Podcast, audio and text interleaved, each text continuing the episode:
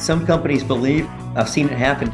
You think that you have all the answers. Well, you don't. And you've got to lean on, on the store teams, the people that were the closest to the customers, they've got the answers. Yeah, it sounds simple, much harder because it's really a cultural change. And it's culture, a culture of feedback. Welcome back to Lead the Team with number one best-selling author and in-demand corporate trainer, Ben Fanning. On this podcast, the world's most innovative senior leaders share their top success strategies to motivate your direct reports, cultivate your top leaders, and accelerate your career. Let's get started.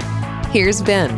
Hey there, Lead the Team Nation. Welcome back to another great episode. Today, I've got a good one for you. Troy Rice, who is the CEO of Total Wine and More. And yes, that Total Wine, that place that you probably just went to uh, before the weekend got started here. It, they happen to be the country's largest independent retailer of fine wine, founded in 1991 when brothers David and Robert Trone opened their first wine store in Delaware. And since then, they've grown to 249 stores across 27 states and continue to open on average 15 stores each year. And their typical store, by the way, if you haven't been in one of these, carries more than 8,000 world class wines from every wine producing region in the world. And it's a lot of fun to check out. And, and in addition, Total Wine and More carries more than 2,500 beers from America's most popular beers to hard to find microbrews and imports, and more than 3,000 different spirits from every price range and category. Now, back to Troy. He joined them back in 2017 as the chief stores officer and during his tenure, he's led the store's organization to achieve significant milestones, including, and there are a lot of them here, but leading the stores during the pandemic. I mean, that was, we'll, maybe we'll dig into that a little bit. Rapidly innovating processes to enable the digital business, which I know has grown from from my research, developing talent to fuel future growth, supporting real estate initiatives, and driving laser focus on the customer experience. Prior to joining Total Wine, Troy held leadership positions at retailers you know, like Office Depot, Toys R Us, and the Home Depot. And Home Depot, by the way, as COO and president of retail, he led the retail merger, or I should at Office Depot as COO and president of retail. He led the retail merger of Office Depot and Office Max. And then at Toys R Us, as executive vice president of stores and services, he led their omni-channel efforts and was an early adopter of many of the services that retailers practice today and Troy spent 16 of his years back at the Home Depot back at the beginning as a manager trainee when they only had 135 stores and he held roles of increasing responsibility culminating with the role of division president northern division with over 600 stores and 24 billion with a b in revenue. And mm-hmm. troy we're going to dig into this. Troy grew up in retail in the retailing world at his father's grocery store where the values of customer service, teamwork, and work ethic were instilled in him at an early age. Troy, welcome to lead the team. Ben, it's great to be here. Very excited about our conversation today. Yeah, I mean, it's going to be, I've been looking forward to this. And y'all, let's just say Troy is a busy guy. So I am delighted we finally got you on here. Now, when people hear your extensive resume, eh, people are probably thinking retail, retail, retail. I worked for the Sports Authority back in the day, and retail is a pretty can be a brutal business. It's around the clock. It's changing all the time. Why in the world did you decide to hang your hat on on being being a leader in the retail space? You know, it's it's a great question, and you know, I did other things uh, when I was going to college.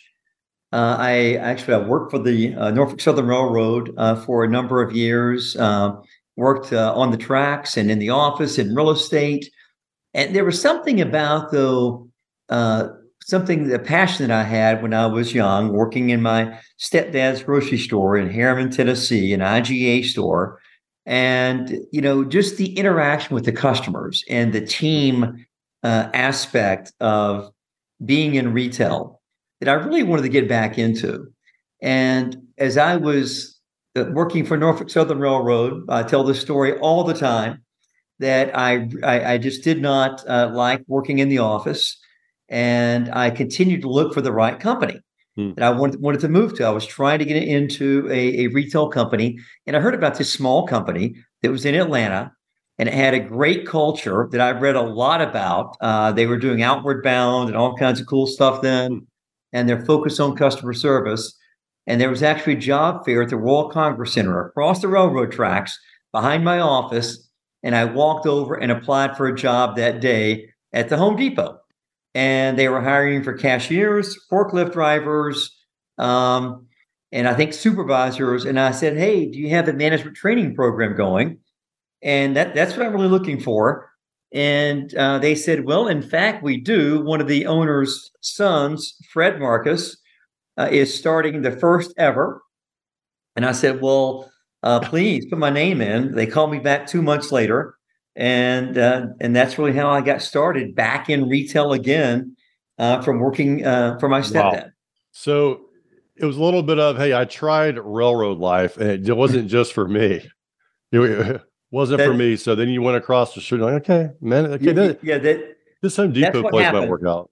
And what I think, uh, you know, I think one of the things that uh, probably kept me in retail, and and that may be uh, even a, a, a, a, better answer is that for me is the fact of uh, the, the love of working with people, the uh, the magic that happens uh, that you see happening in retail stores with great leaders and what they can do, and see seeing people's careers uh, grown, hmm. uh, you know, growing. And I definitely I grew my my career at the Home Depot, but it's really exciting to look back and see other people that have grown their careers and just that level of satisfaction that happens. And I guess the other aspect of it is I was probably spoiled, uh, you know, going to work for the Home Depot with the culture that they had. And that culture at such an early stage in my career, it just really sparked something in me that uh, a fire that would not be put out.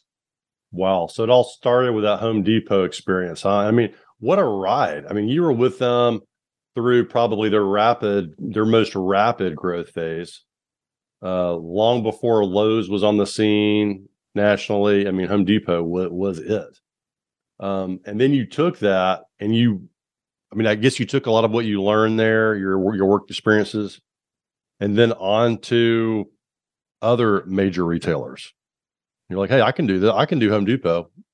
Why not Office Depot? Yeah, it, well, it was it was a uh, you know when I with with Home Depot and going through that, and I think getting the best training in the world from Bernie Marcus, Arthur Blank, uh, mm-hmm. Tom Taylor, Jerry Edwards, Barry Silverman, uh, yeah, you, know, you, you name it. You know, taking taking that, what I learned from them, and being able to apply that to uh, to other businesses. Uh, I we, we had a, a uh, a vendor meeting when I first got to uh, to Toys R Us, and I said, you know, I really questioned whether whether or not I wanted to take this job until I found out they had a construction department at Toys R Us, and we actually did. We sold obviously toy hammers, toy drills, and things like that. But really, it's it is about the commonality of, retail is greater than the difference in retail, mm. and the commonality of of great people building a culture that's focused on, on people and that's focused on the customer uh, is is really the, the, common aspect of it.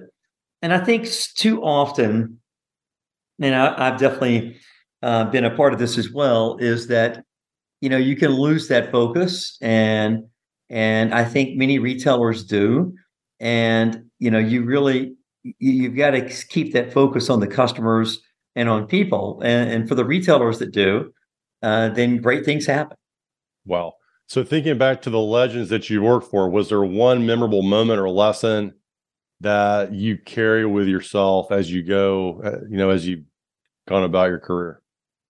You know, I think uh, there are there are many many ones. Uh, you know, I, I a store store visit with uh, Bernie Marcus when I was running a store in Nashville, Tennessee, and Pressure. You know, just you know just the uh, the experience of having Bernie do a couple of things. One was just be able to ask questions and talk about the product. Hmm. So here's a founder who's you know at this stage Bernie was probably in, in his uh, mid 60s, and to be talking about the product, had, knew about the product, but you know curious enough to ask questions about it too. Secondly, to actually talk to customers and and pull a customer to the side, ask ask them about their experience in the store, hmm. get feedback. The third thing is talking to the employees, and he would Bernie would uh, either speak to them in a group setting, or he would have a town hall meeting with them in the break room, you know, or and I'll never forget this when I was running that store uh, you know, we were wrapping up our visit in the store and Bernie disappeared. We said, Where'd Bernie go? But Bernie went outside to talk to George, who's an outside gardening. And he remembered George from a prior uh, visit to Nashville. And so, you know, that you could probably encapsulate everything as a leader that I uh, that I've learned, and really what I try to emulate off of that one visit with Bernie Marcus. Hmm. Well, it's it's really to me that sounds like a leader who knows how to roll up their sleeves, get out of the office, and be in the stores. And it's one to just be on the sidelines and I'm, just, I'm observing everything, but to actually engage with everybody. and, and they and everybody comes from different backgrounds. Some professional, some not. You know, it's a you know it's it's so important to be able to relate to them in that way. Now you're you're known for your saying learning is living. What do you mean by that? Well, I, I think um, you know, it, it, with within my career. So I just look back at, at this, and I'm sure that all of us could, uh, you know, have similar experiences. When I started with Home Depot, the only thing I knew about home improvement was cutting grass, and uh, so there was a lot to learn there about about the products, about the company, about how they operated. Then going to uh, Toys R Us, very different business model, totally different uh, group of individuals.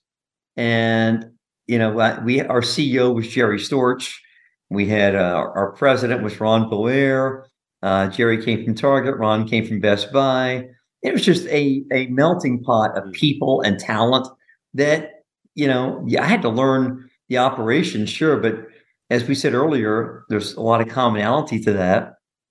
But it really was about learning how we could do great things together.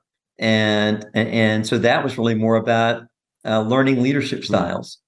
And then as I went to Office Depot, it was about learning, you know, how do you bring two companies together with two vastly different cultures of Office Depot and Office Max, and uh, you're having to learn how to address the cultural side of that because they had been sworn enemies for a number of years and then but then you also had the uh, the actual merger side of that. How do you actually merge two companies together in it from a a practical standpoint? So learning there, and then you know coming into this space. I mean, look, I I, I always liked a good cab. but I knew nothing about Barolo. Yeah, it's like mowing. Like I mow my grass. Okay, I, yeah. uh, for Home Depot, and I, I, like my wine. Right, but this is different. Yeah and, and so a lot of learning uh, there. But it's it, I, I, just think that, and many people have talked about this. Uh, uh, Carol Dweck wrote a great uh, book on the uh, the uh, beginner's mindset and and having that and having a flexible mindset. And I just think that to, to me, that's that really is what it's all about, and about staying in that mode as a leader. And, and that's been one of the things that I have tried to do my entire career. Yeah, it can be difficult when as you rise an organization to maintain that because you're you become known as someone who knows what they're doing in the moment. And as, but for leaders, I think it's a great example of hey, you knew a lot, but you're learning a new you learned a new business each time. It was retail, but uh, even at the higher levels, you know, you're never so high up in the organization that there's not more to learn. Uh, I, I really like that. Now, you say you're a proud girl dad, as I am, uh, and you've got three. Uh, and I'm curious, what is your approach and sort of philosophy of being executive and being a parent, and and and what have you learned from the experience? Well, it's uh, you know definitely doesn't go without its challenges uh, for sure. And I have got yeah, three great daughters, And uh, you know, I, I, think part of it is, you know, you, you've got to make sure that you're aware of the time you're spending and interacting and helping develop them. Uh, unfortunately, I was definitely on the road a lot more than I would have wanted to have been.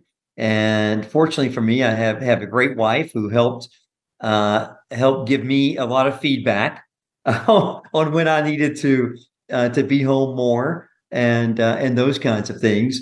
And I think you you know I think the biggest thing is knowing that you have multiple responsibilities, and it is uh, you, you know it's it's different, but you it's just like uh, you know leading a business as well. You have a lot of responsibilities. How do you how do you strike the right balance and make the investments in people and time? And um, that's what I tried to do. So, question: When you're with your family, do you talk about the business and and the work side, or do you strive to sort of keep those separate in conversation? Well, it's a great question, Ben. And one of the things that I, um, you know, I guess it changes as the as the kids aged and you know there wasn't much to talk about about work although they would come to see me at work all the time and in fact uh, ben i've actually probably broken some laws uh, but my kids actually came into toy restock the shelves. But um, you know as the kids got older they got more interested in the business. Mm-hmm. and so the, uh, the the things that we do talk about business now uh, together and and they do ask questions and as they have their own careers you know we talk about interviewing for jobs and you know and things like that. Um, so you know I, I think the best approach is let them you know let them come and ask questions as well um, as, as they are interested and they were interested in home depot they were probably too young uh, the with toys r us they were interested in they're very interested in total wine. I can tell you. Yeah, that. they're getting to 21. I'm sure they're getting uh Yes, they and they all are. Yeah, I think it's a really interesting point. I, I really try to talk about talk about my business to my family, to my daughter. Um, and I think it's just so, so important. Of course, you've got to gauge your attention span. And you don't be, you know, they because they want to talk about their day, or sometimes they don't. But you know, re- regardless, help them understand what it's like because you know they're going to be able to frame themselves and their careers a lot about you know and and and their sort of their internal meaning of what business is all about you know based on what their parents do and say so it's such a unique opportunity that's right yeah all right so let's fast forward just a little bit into the total wine sphere and i mean i I have really enjoyed visiting Total Wine many times here in Charleston, South Carolina. Uh, such a cool place. Then here comes COVID, and there you are, you know, at the helm. How did you guys navigate that, and how was it perceived? Uh, I guess I'm thinking about as an opportunity or a threat to the organization, and, and how it all. Well, it it was a it was both for sure, and um, I think that you know, you look at that moment. I think for many leaders, it was a defining moment uh, for so many people.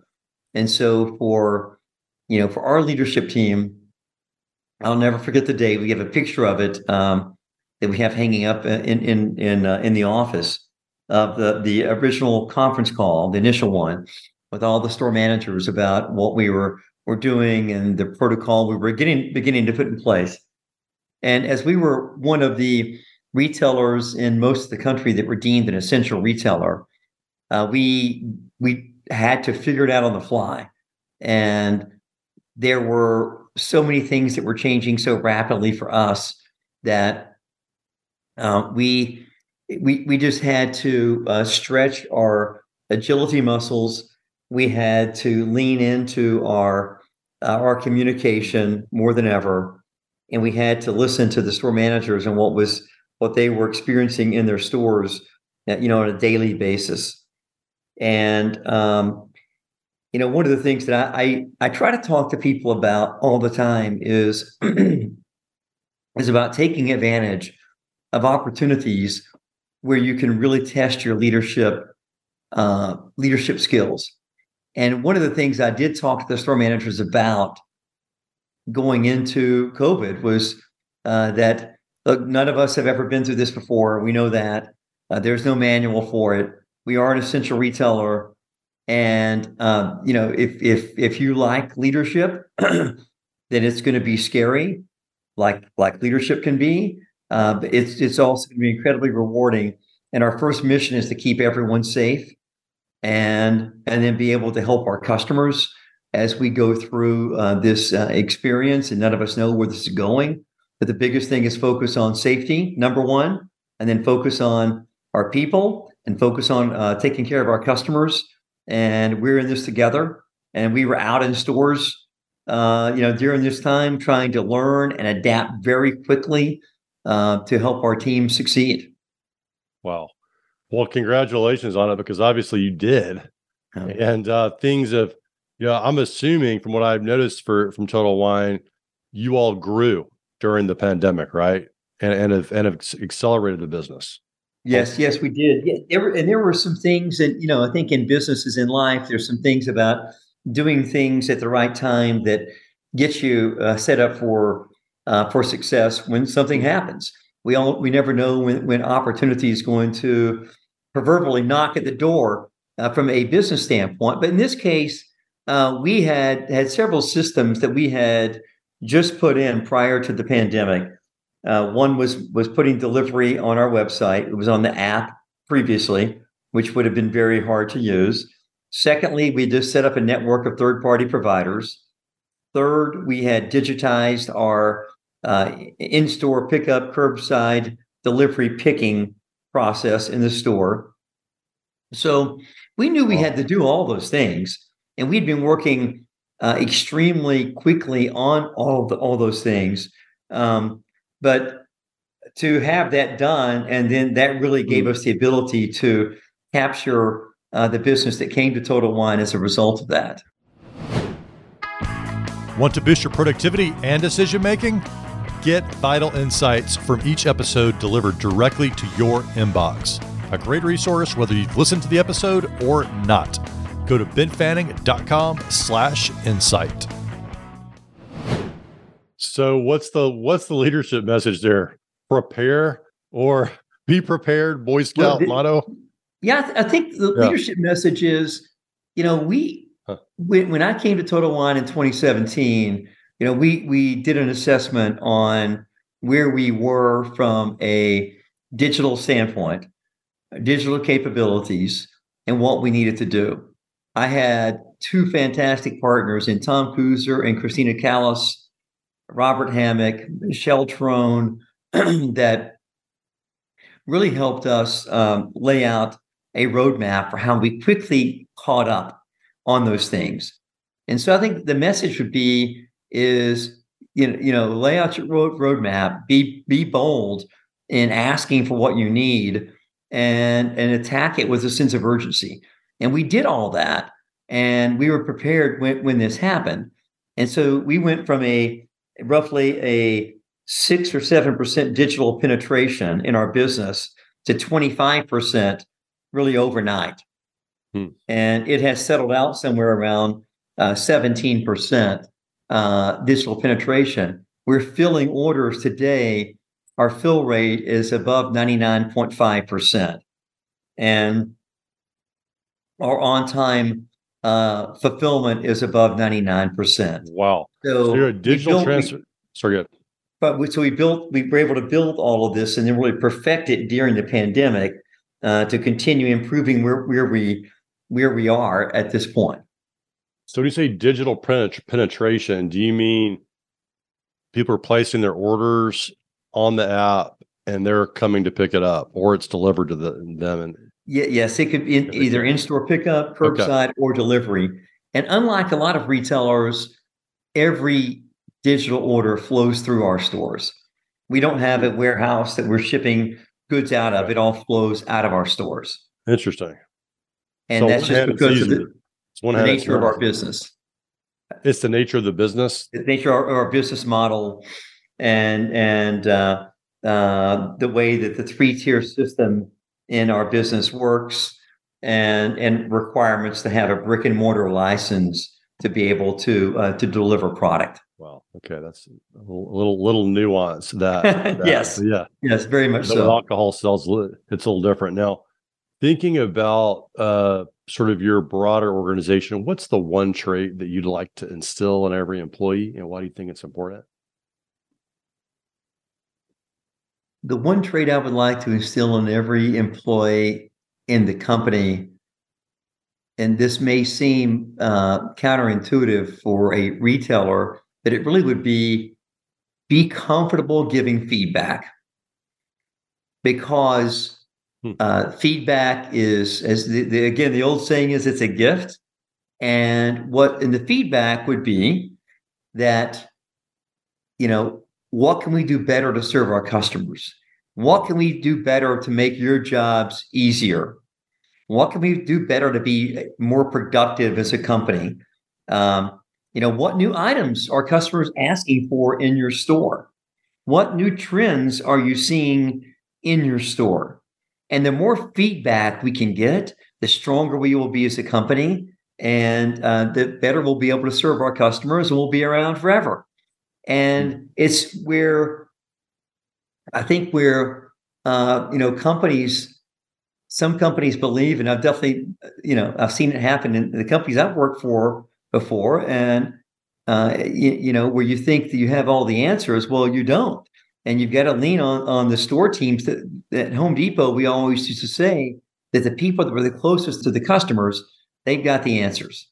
Uh, and so, mm. try to, as an organization, we have to work really hard to get close to the customer and make sure we're getting feedback from our store team members because they they know a lot. And and that would be the one thing that I would want to really instill. And if we do that, then we're we're accomplishing the focus on the customer we're accomplish, accomplishing, uh, you know, driving productivity at work. We're accomplishing uh, becoming a stronger company. So that would be it. Yeah, it sounds simple, much harder because it's really a cultural change, and it's culture. And think about feedback too. If people aren't used to getting feedback and at, proactively asking for it in their personal life or in their other jobs that they've had, that's a big change for people. Some some leaders get so frustrated. They're like, well, they don't take feedback. Well, well, they've had feedback in the past, and maybe they felt like they needed to be defensive, or maybe they felt like it was hurtful in some way. And so now they think about this like this is not good for us. So it's a it's a big shift. Uh, but the way you talk about it, it sounds like it's vital. It's not an it, option. Yeah, yeah, Ben. I, I think I, I mean I really I think it is, and you know, I go to uh, again back to store visits with Bernie Marcus and how he tried to create that uh, that direct flow of information and stamping out bureaucracy in organizations hmm. so you can get to the real truth of, of what is happening. And uh, and so I think that's that's a key part of it. But you're you're absolutely right. And the hard part about a retail company is we're always hiring people from the outside you know, it's, it's just it's just a fact of life. You know, we grow our own talent for sure, but we're always hiring people from the outside uh, as well. So they're all coming in with their experiences, and their mm-hmm. experiences would be would be like the last time I told my boss about something that he could do better or she could do better, um, you know, or what we could do better as a company. I, they jumped down my throat and or I, you know, they I received my next door visit was unlike any I've ever had before, and and and so I think that that's just it's culturally people are not comfortable with that, and I'm not saying that we're great at that. I'm just saying that's that's the thing that I want to be great at, and yes. I'm striving for. Well, that's where it starts to cast that vision for what's possible. And I thought you did a nice job of articulating how the workplace looks different if you did come in tomorrow. And there was a feedback of culture that was for everybody you know everybody was executing on that. And uh, i mean i just think about that being so powerful especially with wine because wine is an opinion driven business a lot of times like on the price point. Well it's the narrative. It's what people perceive to be the taste the, uh, the taste to them and uh, yeah, you've got to get that feedback because taste changes, right? You can, I mean, how how, how are how, how do you think uh, taste are are are changing now and shifting? And, and what do you like? If you had your crystal ball, how do you think how do you think things are going to be maybe five years from now?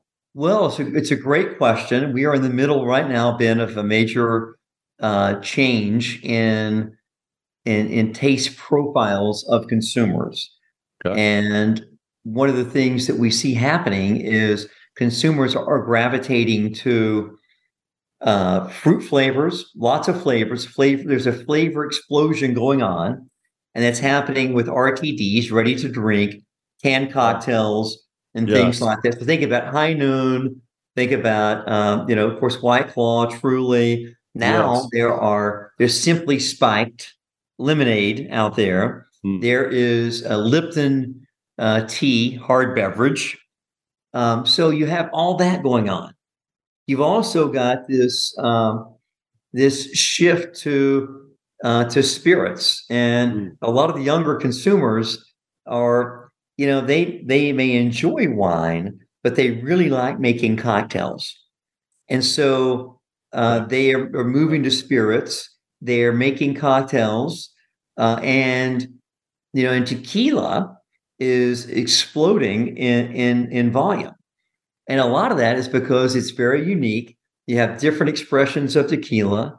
You have Blanco, Reposado, Anejo, Cristalino. Mm-hmm. And so you can, within that one category, you can get all these taste profiles. And so as a company, you know, we have to really work to stay ahead of that and work with our supplier partners on that as well. Yeah, it's it's complicated in terms of it sounds like all the things things are getting more complicated, more s more SKUs. Uh, well, yes, you you've been in retail before, so you you you know that. And the I'll give you an example. So last year we added twenty thousand new SKUs to our portfolio last year. Oh, and so far this year we've added sixty three hundred new SKUs.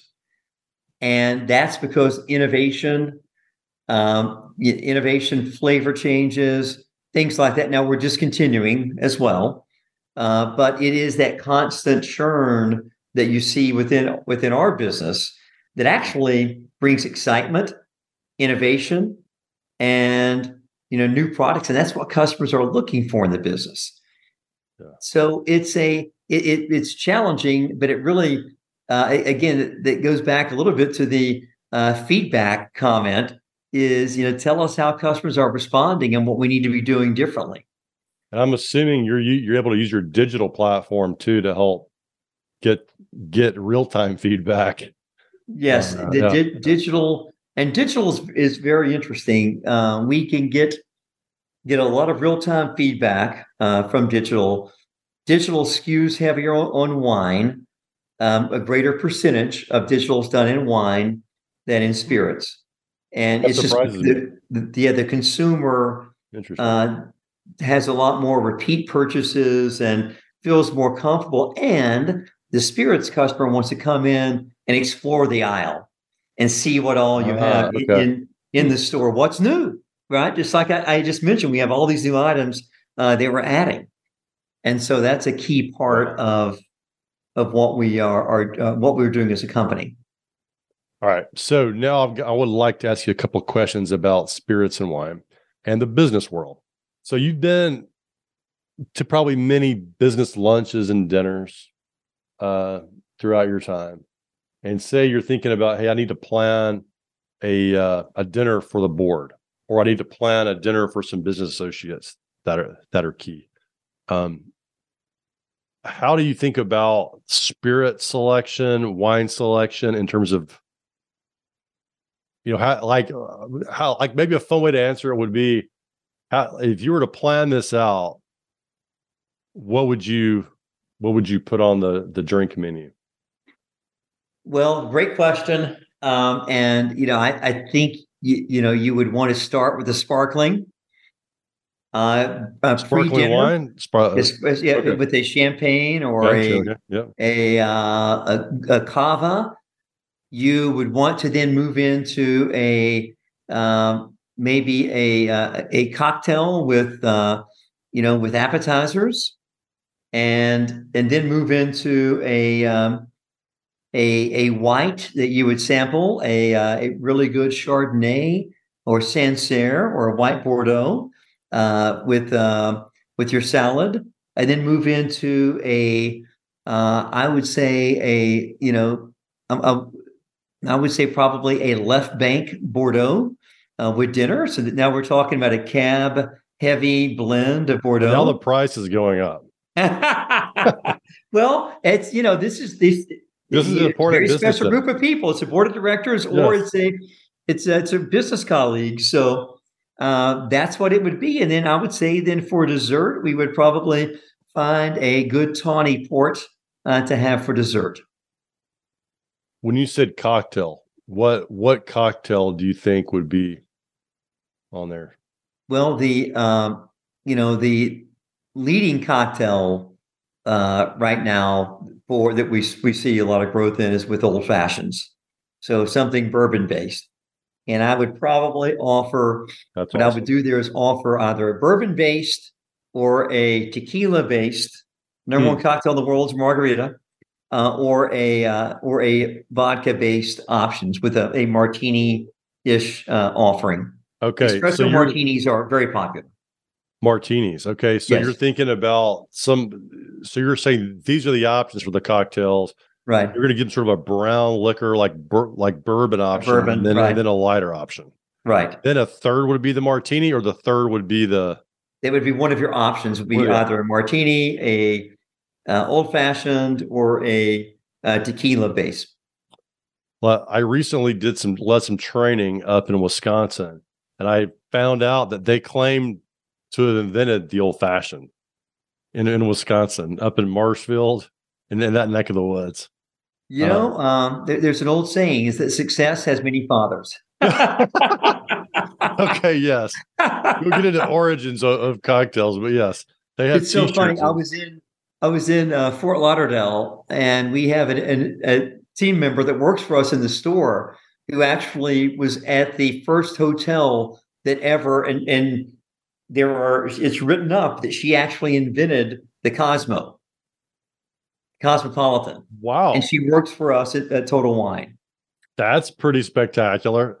Yes. so it's been documented that she made the first Cosmo. It's documented. It's in it's it, in it's written up in magazines, it's in the press, and she was in the hotel that where it was wow. first brought out to the public.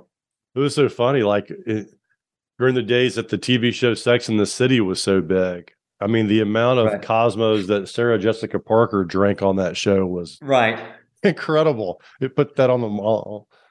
Uh, really just put it out there for everyone to, to start drinking those.